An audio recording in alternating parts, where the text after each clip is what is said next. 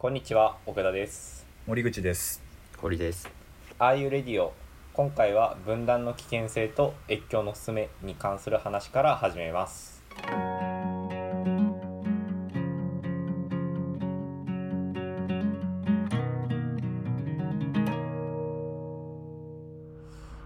分断の危険性っていう話からまずちょっとしていこうかなと思ってるんですけど、えーっとまあ、どういう話を考えたかっていうと,、えーっとまあ、分かりやすく言うと今の世の中はソーシャルディスタンシングな世の中になってきていると、えー社会的距離とかを取ろうっていう話になってきてるんですけど、うん。COVID-19 の話でいくと,、えーっと例えば京都ではこううんと大学生がこう卒業旅行でちょっと海外に行ってそれでこうそういうウイルスを持って帰ってきてしまったっていうことがあってなんかそれに対して結構こう大学側への、えークレームとか攻撃とか誹謗中傷みたいな話があったりしてで、ままた別の話でえっ、と僕個人の知り合いの人がこう社会福祉施設みたいなことを運営してるというか関わってるんだけどこうん。うそういう場所って、まあ、例えば高齢者もそう一つそうだしまあ障害をなんか抱えてる人たちっていうのもそうだしそういう人たちがこう集まれる場所としてある意味インフラ的に、えーっと継続させていかないといけない場所だったりするからこう閉めれないと。自粛期間とか自粛の要請の中でもなかなか閉めれないっていう側面があると。あのだけどまあそこの施設がこうずっと開いていることへのこうクレームとか、えーなんだろう。まあ中なんてそういう対してのこう懸念みたいなものが、えーあったみたいな話があったりしてまあうん。自粛警察みたいなワードにもこう近しいかもしれないですけどこう自分の安全な境界というか境目みたいなものがこうなんだろう超えられるというか乱された時にすごく他者に対して攻撃性を持ってしまうみたいなところが、まあ、人間ってあるよねと。でなんかそれを一つじゃあ分断のデメリットというか危険性とした時に越境していくことっていうものがすごく大事なんじゃないかっていうことを考えたと。で、うんまあ、それどういうことかっていうと例えばこう自分が今まで関わることのなかったであろう人たちと、えー関わり。でそれってまあ日本語的に言うとさ身内を広げるみたいな。身内っていう存在をどんどん広げていくと。でまあ、、確かにさっきの例やとなんか身内とうん、なんか他人みたいな。他人、うん、とこでの分断による攻撃性みたいな話だと理解すれば確かにそうやね、でそういうふうに身内をどんどん広げていくことがまあ結果的には攻撃性とかまあなんだろう他者っていうののこう理解というかそういうものにもつながっていくんじゃないかっていう意味でこうどんどんどんどんこうまあ今ので話していくとひ人とか他者っていう存在に対してやけど越境していくっていうことがすごくいいんじゃないかなっていうふうに思ったんだけどどう思いますかっていう話からうんちょっと振っていこうかなと。なるほどソーシャルディスタンシングでなんかまあいろいろオンライン化になっていって、うん。まあ人との出会いが、まあ授業であれ、うん。なんであれ、うん就活であれ。うん。でまあフィジカルフィジカルっていうか、まあ、直接やったら、まあ、会われへんかったような人とも、まあ、一応会えるようにはなってる、うん。いやうん。オンラインになったということは、まあ、会いやすくはなってるやんとかとかなんか普通に生活してたら、まあ、会わなかったであろう昔の知り合いとか、なんかそういうのともなんか久しぶりに喋ろうかみたいになるきっかけになったりはまあしてる感じあるよ。うんうんうんうんまあ確かに。ねそれはよくありそうだから普段やったら集まれへんメンツで集まってたりするもんなオンラインやったら、うんうん。うんうんうん。なんかそれは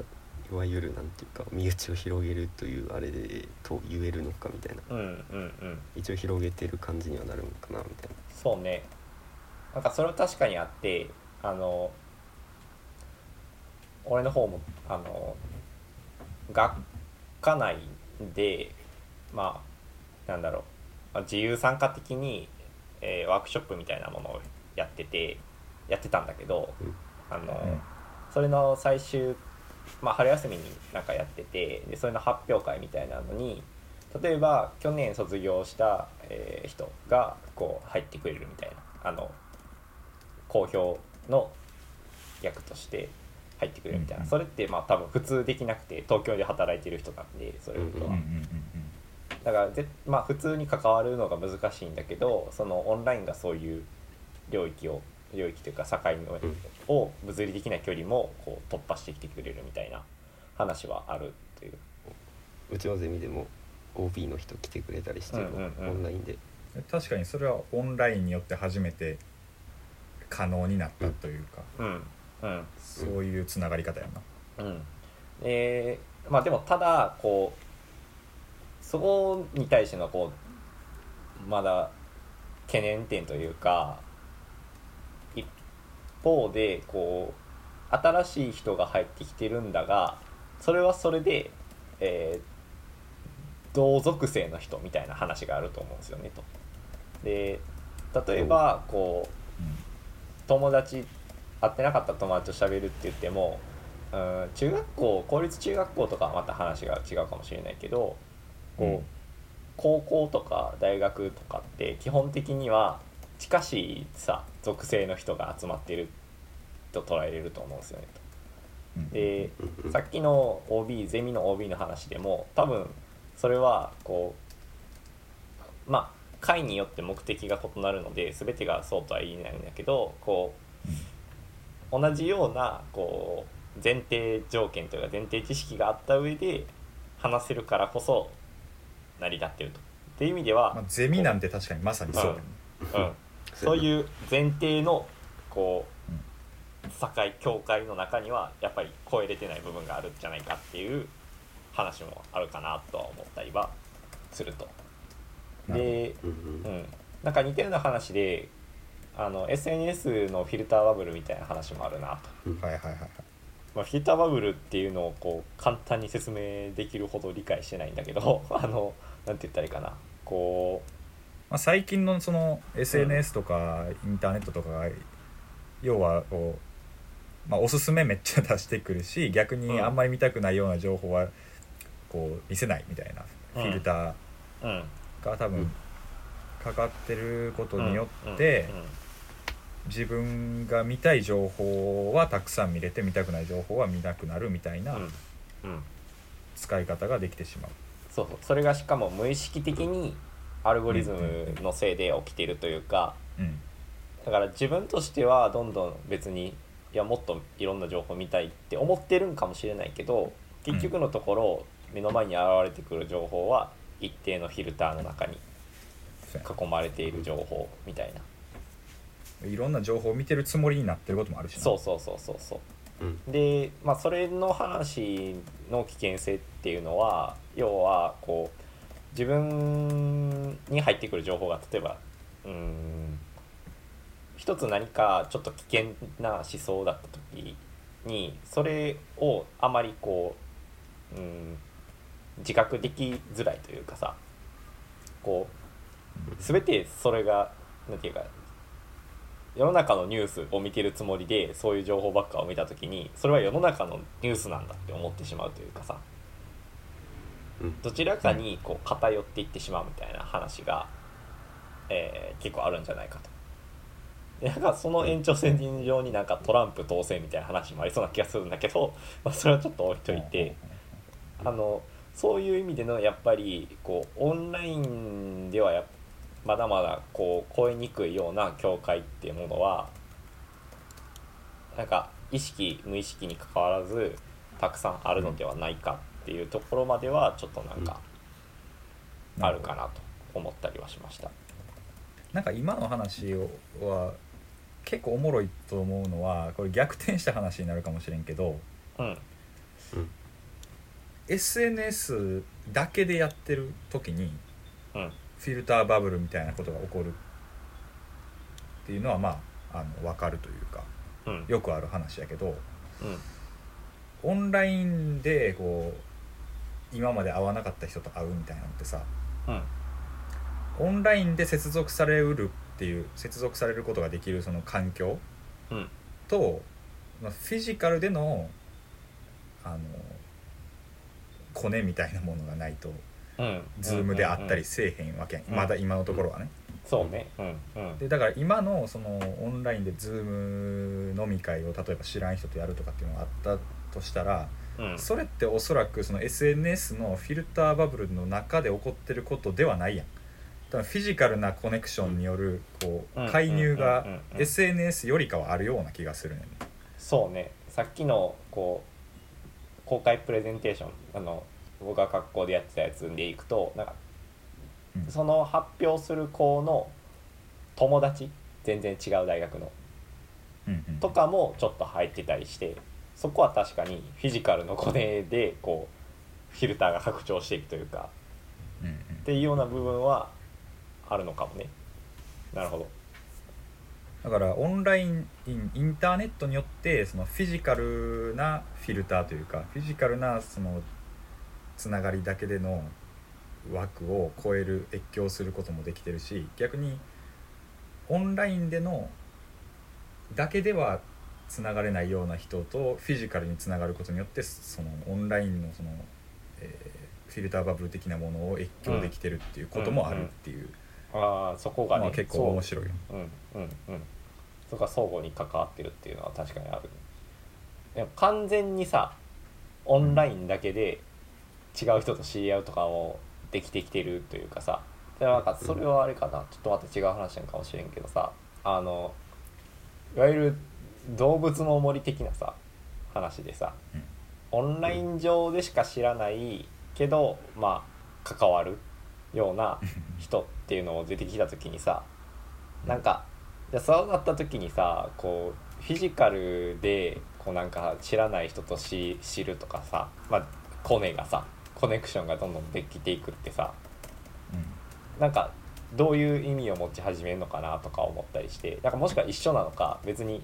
知り合う場所がオンラインかオフラインかは重要ではなくてうん。なんか新しい人と知り合うっていう意味では全部一緒なのかなんか結構やっぱりまだ感覚的には差があるなって感じがするんだけどあオンラインで知り合うこととオフラインで知り合うこともさ、うんうん。ああそこはなんか違う意味になるのか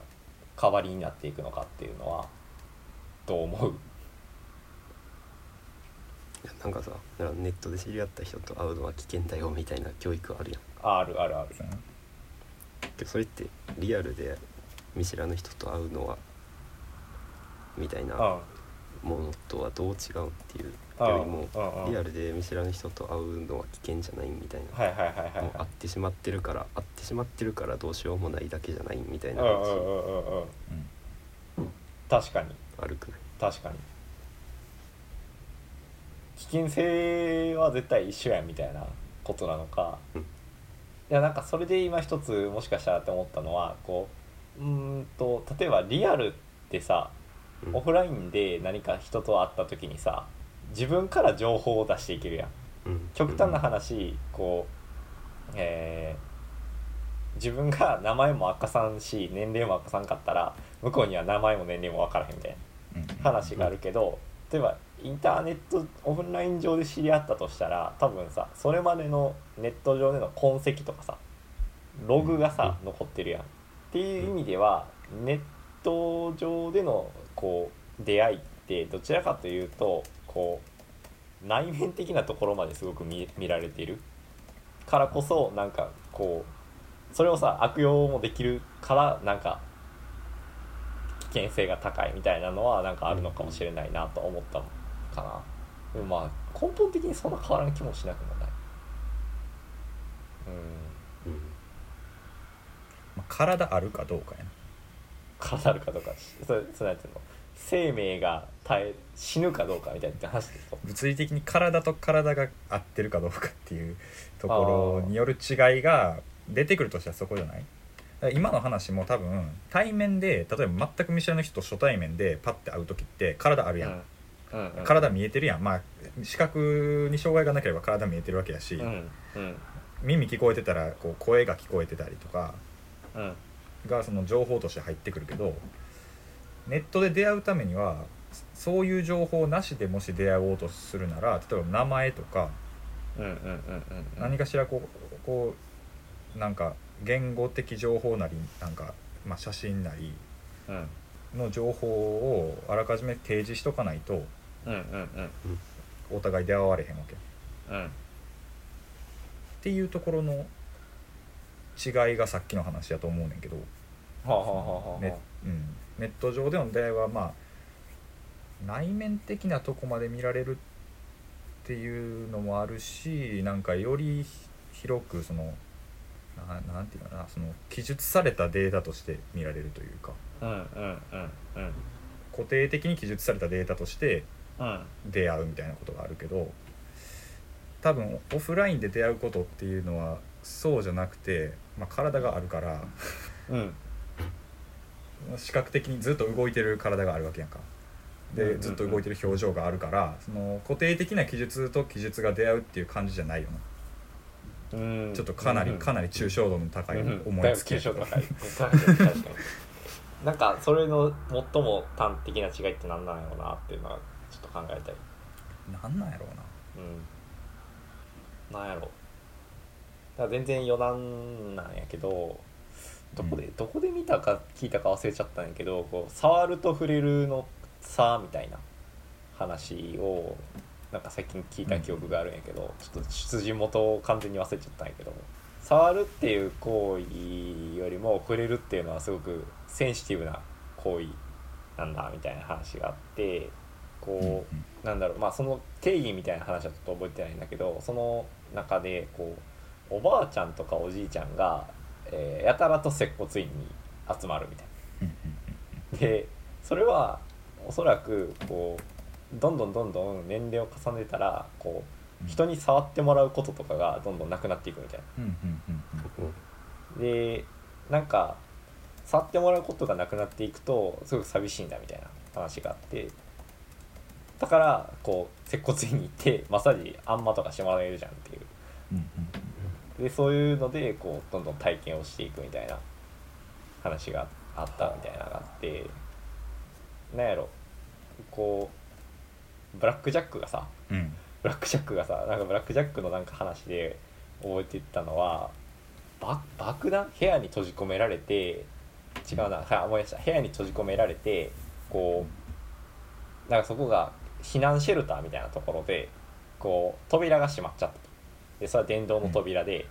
だからつまり扉を開けるためにはこうなんか電気回線を切らないといけないみたいな話やったんかなと。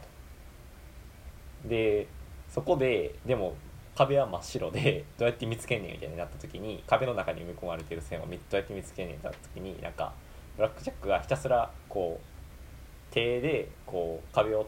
トントンって叩いてこう触診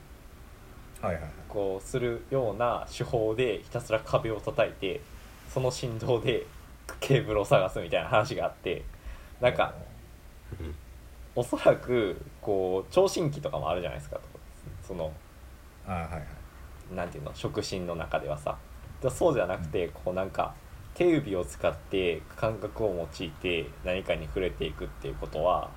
なんかちょっとスピーチャーの話になっちゃうけど第六感的なさ多分見えてない情報量を圧倒的に吸収してるんだろうなっていうことをなんか一つの要因として考えれそうな気はした。なるほどね。うん、何やったっけな。なんか最近また別の話また別の話になっちゃうんだけど最近読んだ本の中で、アラスカのビッグ族？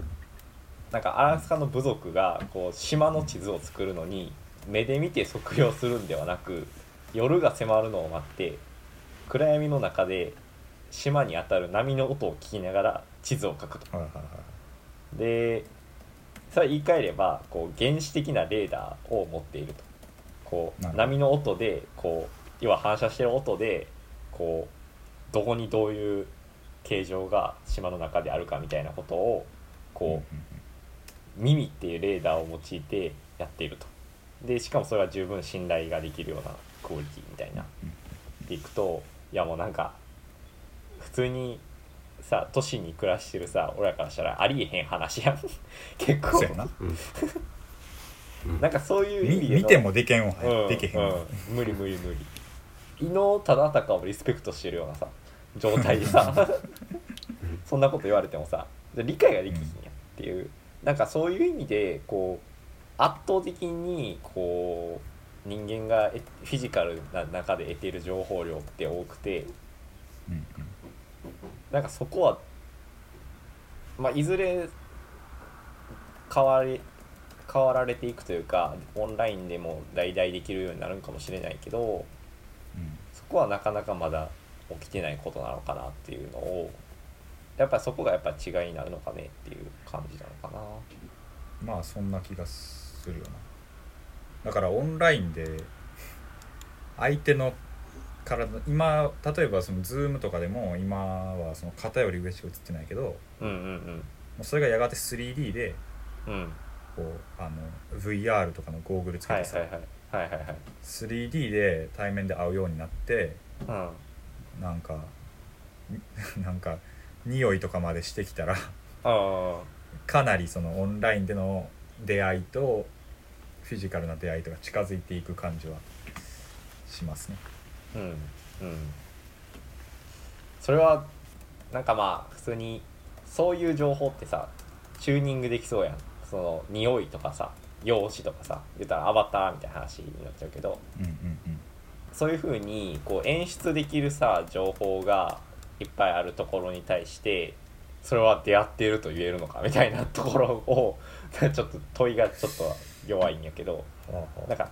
だからさっきの堀ちゃんの見知らぬ人見知らぬ人と出会う場合の話？あうん。うんうん。とかいや別に知ってる人でもいいんかもしれへんけど堀ちゃんのさっきのさ、あのネット上の人と出会うのはやめましょうみたいなんてさもしかしたらこう演出可能性みたいなのが危険性になってるっていう可能性も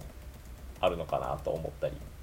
確か確かじゃないんかもしれないね。やっぱり。それがだからギャップとして根強いんかもしれない。まあ演出可能性ってまあリアルもある種演出ともあ言えなくはないというかだから演出って多分お言う言われるのってそのフィジカルなリアルでの例えばなんかコミュニケーションの仕方とかも含めた人格みたいなものとあうん。ネット上での人格みたいなものに齟齬がある場合うんネット上での人格の方を演出と言われるうんけども、まあどっちがほんまでどっちが演出かっていうのは多分あんまり関係なくてうんうんここの齟齬があるあり得るからうん危ないみたいなあのはあるのかな。あうんうんうんうんうんそうね。確かに。で多分だからリアルで会った知ってる人とネットで出会ってしまうのもさこう、うんある種共通した危なさがある気がして、はいはいはいはいはい。うんうんあなたそういう人だったね現象。そうそうそうそうそうそうそう。う裏垢とかで出会ってしまうってはいうはいのはい。も、まあ、ある種危険がある気がして。ああなるほどね。でもだから子供に特別そのなんていうかそっち方向の教育はせえへん。リアルで会った人とネットで会ってはいけませんっていう教育はせえへんけどうん。多分それはフィジカルなリアルで会う時の方がそれこそほんまに身体的な危険があり得るからなるほどなるほど。じゃないかな。いわゆる死生き死にのね。そうそう生き死にに関わる。ネットはまだ生き死ににはあの関わらない。ままだね。まだ関まわらない。だ弱い弱いね関わりうんうんがっていう話。なるほど。ちょっと若干話を巻き戻して境界を超えるとは言いつつも境界って多分無限にあるっていう話が例えばゼミのこう OB が来るとかの話でもあったけどじゃあなんか、僕らはどうやったらなんか境目を越えていけたりうーんなんかもっと漠然と言うとどうしていったらいいんだろうねみたいな ところで何かありますか？人とかじゃないねんけどうん。音楽って普段聴く音楽っていうのは固まってくるやん。うんうん大体うんこういう系のジャンルの音楽聴聴くみたいな。だからそういうのってなんか、まあ、危ないことはないかもしれんけど、うん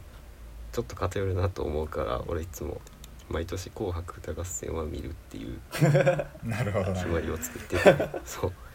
まあこ紅白ってこうなんていうかこう1年でこう大体こう見れるやん。1年で流行った曲とかこう、はいはい。はいはいはい。普段普段聴かへんようなやつとかもまあその演歌とかな。演歌とかこの自分からは普段聞かへんけど、うん。こう1年に1回は吸収しとこうみたいな。なるほどね。なんかそうそういうのがあって「紅白」は毎年決めて見てる。はいはいはい。ええー、これだけはそうルーティンか。ら取り出と思っして。てそうそうそう。うん。これは越境なのでしょうか。ー まあ、越境の一つの手段やんな多分。だから Spotify とか Apple Music のプレイリストみたいな。そうそうそうそうそう。多分そうやな。うん。ものとして「紅白」を 見てるっていうことやろそうそうそう知らんジャンルのプレイリストをちょっと覗いてみるとか。そうそうそうそう。そうなんか2010年代 Japanese Hip Hop Essential みたいなやつを、うん。あるあるある。シャッフルで再生するみたいなノリで「紅白」を見るっていうのは確かに。自分が今までとどまってた領域の外側に出る一つの手段かもしれ、うん。んそれってなんやろ、うん、どこにどこに出てるんやろうね紅白でいくと。まあ普通に単純に知らない曲を知るみたいな話は一つベースやけど、うん。どういう、うん。まあ、自分の自分の好きな曲たちっていう境界から社会一般的に受け入れられてる曲たちに出てるのか、そうか、うん、まあ社会一般に受け入れられてるっていうのもあるけどうん、単に自分の好きな曲からそうでない曲にあまあ単にね。それはそう、うん。うん。っていうんじゃないかな。そこがやっぱそうかそうだね。そう。まあ、そこがけそこが多分この今回の話でいう越境の一番の、うん。まあ、目的というか。ああ自分の外に行くみたいな。だ音楽を聴くとか本を本を読むとかうん。映画を見るとか。うん。なんかそういうことでさ他者の視線を獲得していくみたいな話なのか？ななんか映画とかは分かりやすくてさあの主人公に感情移入するみたいなさうんところがあるやん。であれって多分こう自分以外の人のこう視点とか感情を自分にこう下ろしてきてるというか いたこみたいな感じでさいたこ違うか。なんかこう下ろしてきてる感じがするよね。そういうことなのかな、例えば。まあすうん確かに。そうやな。うん。なんかそれはものによっちゃ結構しっくりくる説明かもしれないうん。うんうんうんなんか AR と VR のこう、決定的な差異みたいな話があって。うん。AR はあれアーギュメントリアリティで、うん。VR はバーチャルリアリティなんやけど、まあ AR っていうのは結局あポケモン GO とか。うんうん。まあああいうなんていうの？現実にデジタルを重ね合わせる。ね。だからレイヤーをレイヤーを1枚重ねる拡張するっていう話やねんけどそれってさ最初のこうフィルターバブルの話じゃないけど結局のところこう自分が見ているものの上に何かを重ねてるだけやからあくまでなんか自分の視線が強いっていう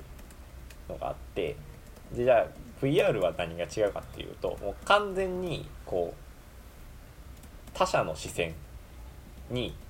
なり変わってるような状態になれると。だから例えばこうまあそれこそ映画を VR 的に観戦したとしたら鑑賞したとしたら完全にこう主人公の目線でこうなんかをやっていくとか、まあ、ゲームとかだったらそういうのはあるかもしれないけどとかうんとめちゃくちゃディストピアな話だけどさこうもう高齢者の緩和治療なんていうのケア？ケア治療とかでこう散歩の映像を VR で見させるみたいなこう歩けないから。でそれによってなんか効果があるらしく。心理的にもこれ結構相当やばいと思うねんけど あの情報として面白いと思うねんけどこうなんか他者の視線の獲得みたいな話でいくとダントツに VR の方が適合してるみたいな。だから今って結構ちょっとコンテンツをこう楽しむためのツールとして AR とか VR とかがあるけどなんか結構根本的に性質が違うっていうのはあるっていうのはうん。結構大今の話でちょっと重要かなっていう感じもしなくもなかった。だから「紅白」を見るんじゃなくてこうしなんていうの？Spotify で言ったら自動再生とかしてくれるやん。こう、うん。再生し終わったアルバム聴き終わった後になんか似てる曲とかを再生してくれるけどそれって結構多分 AR っぽいというかある程度こう枠の中で回ってるんだけどそうじゃなくて多分さだって演歌とかさほんまに聞かんやん多分。うん。ほんまに聞かんから期間な。そういうところはちょっとなんか VR っぽい話っていうふうにうん。なんか解釈できるなぁと。まとめまとめる？いやもうちょっとまとめてれるのかという話。絶対無理。今でまとめるのは無理やろこれ。だからあるよね最初はその分断みたいなものをあの、まあ、過度に分断しないための越境というかうんうん。なんか攻撃自分と違う人とかなんか仲間じゃない人への攻撃みたいなうん。話があって、まあそうならないためにまあもうちょっと相手のことを知ったりとかうん。自分が普段生活しててあまり出会わないような人とか物のことをもうちょっと知ったり考えたりするためにうん。越境しようっていううん。うん。話やったと思うんやけど、うん。まあ、そこに一度立ち返ってみた時にうん。さっきまでの話はどう整理できるんかなっていう。なんかさっきの自分自分の言ったワードで手前味噌やけどこう他者の視線の獲得みたいなのはちょっとしっくりきたりしたんだけどどう思う？んな何が？あえっとぶ越境っていうのをもうちょっとご細かく具体的に言った時に俺らの言ってるよね、はい他者の視線を獲得するというかうん人の視線をまあそう結局どこまで言ってもそのほんまにそうかみたいな話はちょっと証明できひんから獲得してるように感じれるというか。うんうん。うんこう想像できるっていうことがある意味で俺らの指している越境なのかなと思ったがどうだろうかまあ一回一回感じてみろっていう話やな多分。そうね。批判攻撃するにも知らんまま攻撃してたらあかんから、まうん。あ、とりあえず一回見てみろっていう感じ。あのあれとかもあの妊婦さんの重さを体感できるはい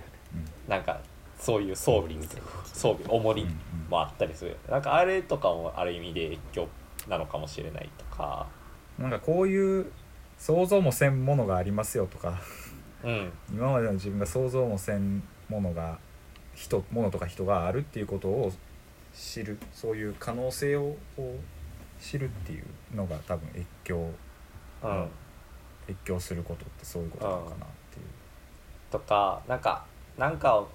すごく攻撃的な意見とか自分に対して自分に対して攻撃的な意見とかが存在した時に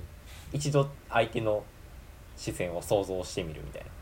うんうんうん。そういうそういうプロセスなのかもしれないとか。めっちゃなんかいいこと風なこと言って終わっちゃいそうやけど。いいこと風なこと言ってるな。だから結局そのこの話で言う越境っていうのがだんなんかそういう風なものとして多分だんだんてだんだん定義されていった定義され気がするていってる。だからそれ 越境っていう言葉使うのどうなんて感じはするけどな。そうねそうね。まあそのための方法かもね。越境っていう言葉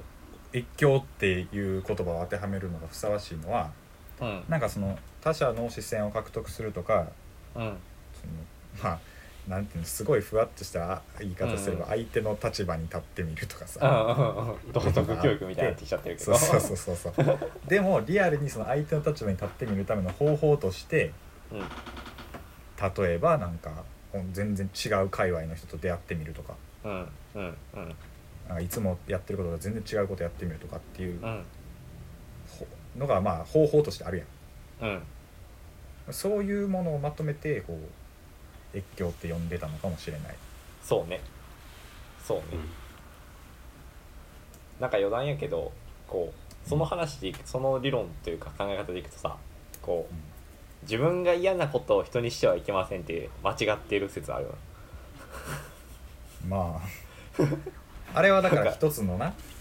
教会の中でだけ通用する話。そうそう、うん。自分っていう境界でしかないからもしかしたらさその肩を叩くっていうのはさ人によっては痛いけど人によっては気持ちいいみたいな。うん。そういう意味ではあのテーゼはちょっとずれてるのではっていう 話とかかもしれない。かなり多くのことを共有してる人同士じゃないとうん。そうだよね。あんまり意味がないというか。うん。うん。っていうのはあるよね。うん。なんか社会善みたいなことを。多分間の30分ぐらいごそって抜いた方が整理されるな。まあその紆余曲折もこまあ。うむしろ紅白的な越境ということ。で わかんないけど。全然つながってない。うん。ずれまくる話もまあうん。面白いかなと。うん。はい。じゃあ今回は、えー分断と分断の危険性と越境のすめという話からこう話していきました。はい。こんなところではい。終わりましょうか。はい。ありがとうございました。ありがとうございました